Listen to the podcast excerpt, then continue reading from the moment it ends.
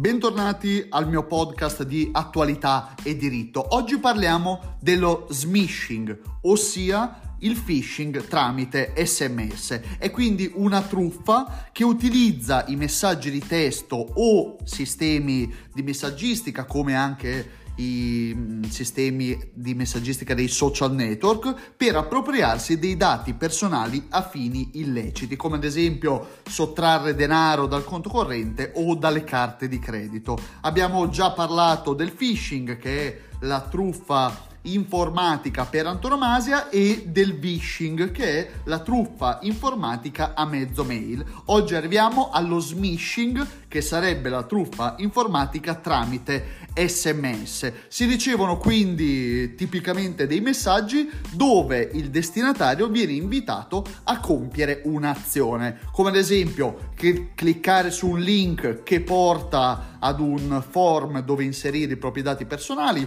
oppure fornire informazioni rispondendo al messaggio ricevuto o chiamare un numero di telefono, scaricare un allegato. Quindi e tutto questo chiaramente con una certa urgenza. Quindi vediamo che nella quotidianità riceviamo non solo tentativi di phishing, ma anche di vishing tramite le mail, ma soprattutto di smishing. Ebbene, è intervenuto quindi anche il garante privacy che ha fornito una serie di suggerimenti per difendersi con una guida ad hoc. Cosa suggerisce il garante privacy? Allora, innanzitutto, come già ci ricorda anche il, il documento dell'Associazione Bancaria Italiana, non comunicare mai dati o informazioni personali o codici di accesso tramite sms a sconosciuti. Quindi parliamo di codici di accesso, codici password per i social network, PIN, dati bancari, dati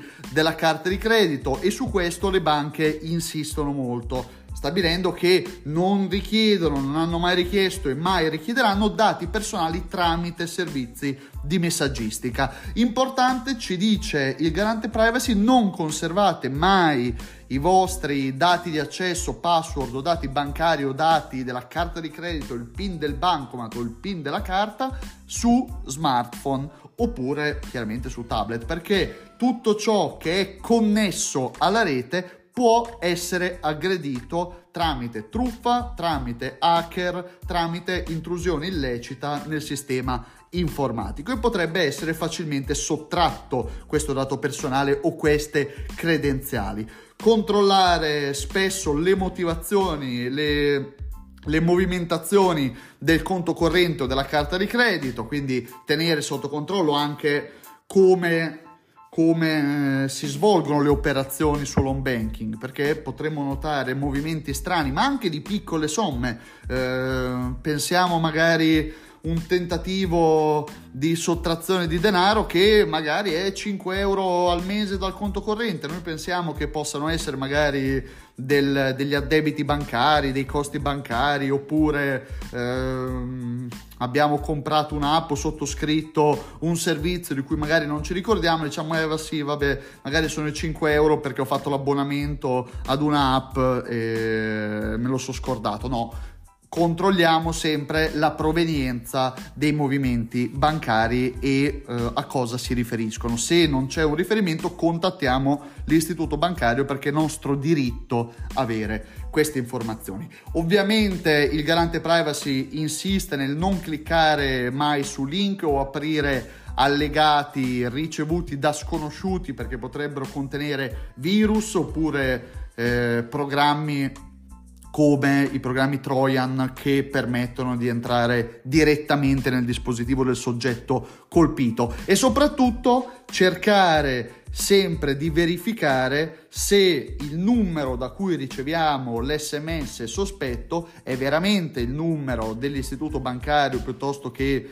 dell'app piuttosto che di Satispay o di PayPal oppure se è un numero sconosciuto. Perché ormai le truffe via mail eh, hanno capito che andiamo a verificare il destinatario, l'indirizzo, l'indirizzo del mittente, ma è più difficile con i numeri di cellulare. Quindi è molto più semplice che una persona ci casca perché dice, vabbè, tanto io comunque leggo un numero di telefono, non so a chi appartiene questo numero di telefono.